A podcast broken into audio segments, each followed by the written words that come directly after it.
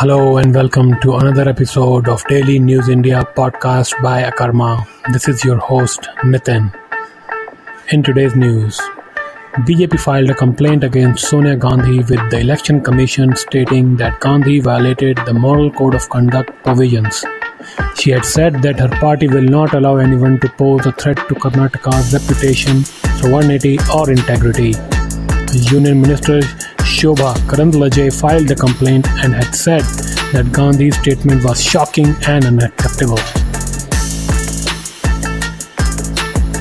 At least 55 people have died, 260 have been hospitalized, and more than 20,000 civilians have fled since violence broke out in Manipur earlier this week, according to army and medical officials. The Supreme Court had asked the state and the center to provide the details of the rescue and rehabilitation work in Manipur. 22 people have died in the boat capsize accident in Kerala's Malappuram district on Monday. With more than 30 passengers on board, the houseboat capsized and sank near Thoovaltheeram beach in the Tanur area of Malappuram district on Sunday. Prime Minister Narendra Modi offered condolences to the families of the deceased and announced rupees 2 lakh ex gratia from the Prime Minister's National Relief Fund. In a tragic incident, Indian Air Force's MiG-21 fighter aircraft crashed on a house in Hanumangarh district today. Three women have died and three others were injured on the ground.